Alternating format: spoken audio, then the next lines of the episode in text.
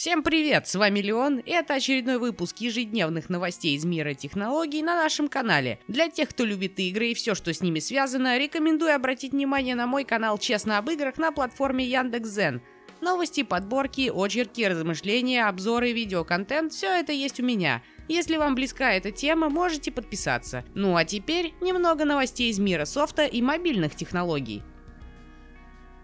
Состоялась официальная презентация долгожданного убийцы флагманов 2.0 Redmi K20. Серия ожидаемо представлена версиями Redmi K20 и Redmi K20 Pro, каждая из которых получила выдвижную фронталку и тройной модуль основной камеры. Как и в случае с Xiaomi Mi 9, производитель уделил особое внимание дизайну. Заднюю панель из стекла в красном и синем варианте украшают текстурированные языки пламени, а в черной версии имитируется карбон. На лицевой стороне пользователь найдет AMOLED-дисплей 6,39 дюйма с разрешением Full HD+, и технологией DC Dimming. Заявленные показатели полезной площади 90,9% за счет узких рамок и отступов. 1,85 мм по бокам, 3,8 мм снизу, 2,1 мм сверху. Сканер отпечатка нового поколения интегрирован в экран. К другим особенностям Redmi K Pro производитель относит поддержку бесконтактных платежей по NFC, звук Mi Sound, Dual GPS, чипсет Snapdragon 855 с пакетами Qualcomm Elite Gaming и Xiaomi Game Turbo 2.0, аккумулятор на 4000 мАч. Redmi K20 будет доступен в четырех вариантах в зависимости от объема системной памяти. Например, базовый вариант с 6 гигабайтами ОЗУ и 64 гигабайтами ПЗУ оценен в 23 300 рублей, а за удвоенный внутренний накопитель придется доплатить еще около 1000 рублей. Версии же на 8 и 128 и 8 и 256 гигабайт стоят 26 и 28 тысяч рублей соответственно. Стандартная версия K20 будет доступна только в версиях 6,64 и 6 и 128 гигабайт. 18 и 19 тысяч рублей соответственно. В России модели будут представлены как Xiaomi Mi 9T и Mi 9T Pro.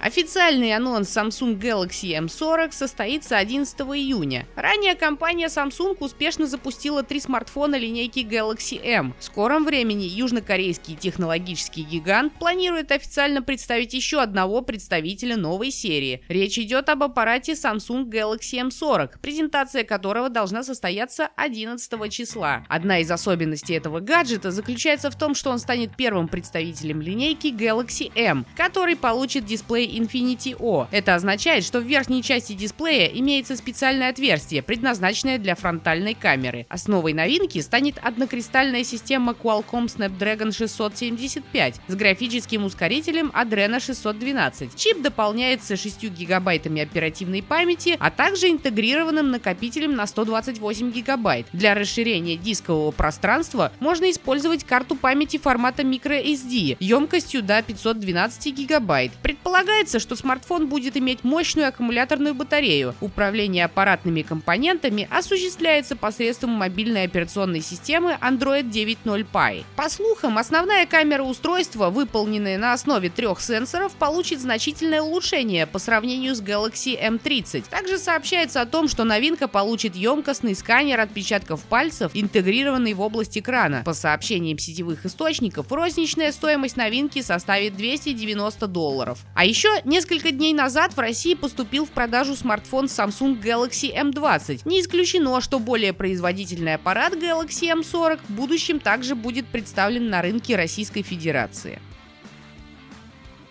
Немного о Google. В настоящее время Google поддерживает только две операционные системы – Android для мобильных устройств и Chrome OS для ноутбуков. И хотя они имеют много общего между собой, но до сих пор не составляют единую экосистему. В компании пытаются это изменить, сначала представив Play Market для Chrome OS, а затем добавив поддержку Install Tethering для мобильных устройств и хромбуков – А сейчас, похоже, команда разработчиков трудится над добавлением больше интеграции между системами. Сообщается, что в трекере ошибок обнаружен комит с названием One Chrome Demo. Он похож на незавершенный проект, который включает в себя несколько функций. Важнейшей из них является разделение телефонных номеров между системами. Судя по коду, функция позволяет отправить номер, найденный в интернете, с Chromebook на Android-устройство. Это говорит о едином буфере обмена. При этом заявлено, что данные передаются по защищенному каналу со сквозным шифрованием, что делает невозможной атаку типа «человек посередине». Проще говоря, поисковый гигант пытается создать систему, аналогичную связке iOS и macOS. Кроме того, говорят о синхронизации паролей Wi-Fi между устройствами. Судя по комментариям, это касается только Chrome OS. Однако, один из обозревателей Google утверждает, что эта функция может появиться и на Android. То есть пароли будут привязаны к учетке Google и могут быть восстановлены в случае необходимости. Разумеется, что эти функции находятся находятся на самых ранних стадиях разработки, пока в компании не уточняют даже предполагаемого времени выхода, но скорее всего рано или поздно будут представлены на канале Canary. Сетевые источники сообщают о том, что корпорация Apple подала в суд на нескольких пользователей сервиса iTunes. На такой шаг компания пошла после того, как пользователи сервиса заявили о том, что Apple незаконно разглашает и продает данные о покупках людей внутри сервиса iTunes. По их мнению, это происходит вопреки рекламным обещаниям компании, в которых говорится, что происходит на вашем iPhone, остается на вашем iPhone. Ранее трое пользователей iTunes из Рот-Айленда и Мичигана Мичигана обратились в Федеральный суд Сан-Франциско от имени сотен тысяч жителей США, чьи данные, как утверждается, были раскрыты без их согласия. В исковом заявлении говорится о том, что раскрытие персональных данных пользователей iTunes не только незаконно, но и несет опасность, поскольку позволяет ориентироваться на уязвимые слои общества. В частности, утверждается, что любое физическое или юридическое лицо может приобрести список с именами и адресами незамужних женщин с высшим образованием в возрасте старше 70 лет с доходом семьи более 80 тысяч долларов, которые покупали музыку в стиле кантри с помощью мобильного приложения iTunes Store. Утверждается, что стоимость такого списка равна 136 долларов за тысячу пользователей с подходящими критериями. Истцы намерены получить компенсацию в 250 долларов за каждого пользователя iTunes из Рот-Айленда, чьи данные были раскрыты, а также 5000 долларов за каждого пострадавшего жителя Мичигана в соответствии с действием действующим законодательством штатов о конфиденциальности. Чем закончится это противостояние, пока неизвестно. Компания Opera уже давно экспериментирует с различными версиями браузеров. У нее был Neon с нестандартным интерфейсом, был Reborn 3 с криптокошельком и быстрым VPN, а теперь компания готовит к выпуску первый в мире игровой браузер. Проект называется Opera GX и рассчитан на работу с игровыми веб-приложениями. Браузер скоро будет готов к тестированию, для участия в программе раннего доступа необходимо зарегистрироваться на официальной странице проекта. Пока сложно сказать, насколько все выйдет, хотя бы просто потому, что аналогов у Opera GX нет. Однако очевидно, что разработчики тестируют подчас довольно безумные идеи. Если есть игровые смартфоны и планшеты, почему бы не быть таковым и браузеру? В конце концов, клиентской частью Google Stadia выступает Chrome, а на его основе построены и браузеры Opera, так что в техническом плане проблем быть не должно.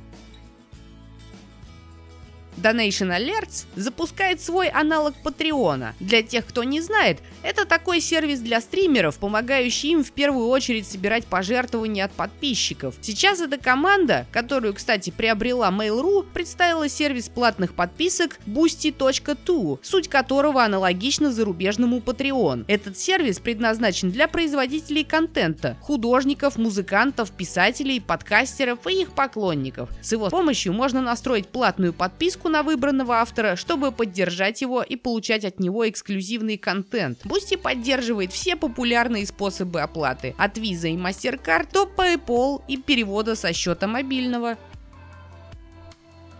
Компания Яндекс презентовала персональный видеоканал «Мой эфир», который адаптируется под вкусы зрителей и предлагает подходящий контент. Также компания показала новый медиаплеер Яндекс Модуль, оснащенный фирменным помощником Алиса. Это все показали на яндексовской конференции Yet Another Conference 2019 года. Сообщается, что «Мой эфир» предлагает различные фильмы, клипы, видео, спорт и так далее. Система учитывает популярность видео, количество лайков и тематику тематику контента. Если пользователям не нравится какой-либо материал, они могут удалить его из списка, а система сразу же найдет замену. Отмечается, что чем чаще люди будут смотреть свой канал, тем точнее будут рекомендации. Что касается Яндекс модуля, то плеер подключается к порту HDMI в телевизоре и транслирует видео из фирменного приложения на экран. Голосовой помощник Алиса позволит управлять воспроизведением, не прикасаясь к пульту. Команды могут отдаваться через приложение Яндекс, Яндекс станцию или другую колонку с Алисой на борту. Новинка обойдется в 1990 рублей, а в подарок идет подписка Кинопоиск и Амедиатека на 3 месяца. На сегодня все. С вами был Леон. Спасибо большое за прослушивание и до новых встреч, друзья.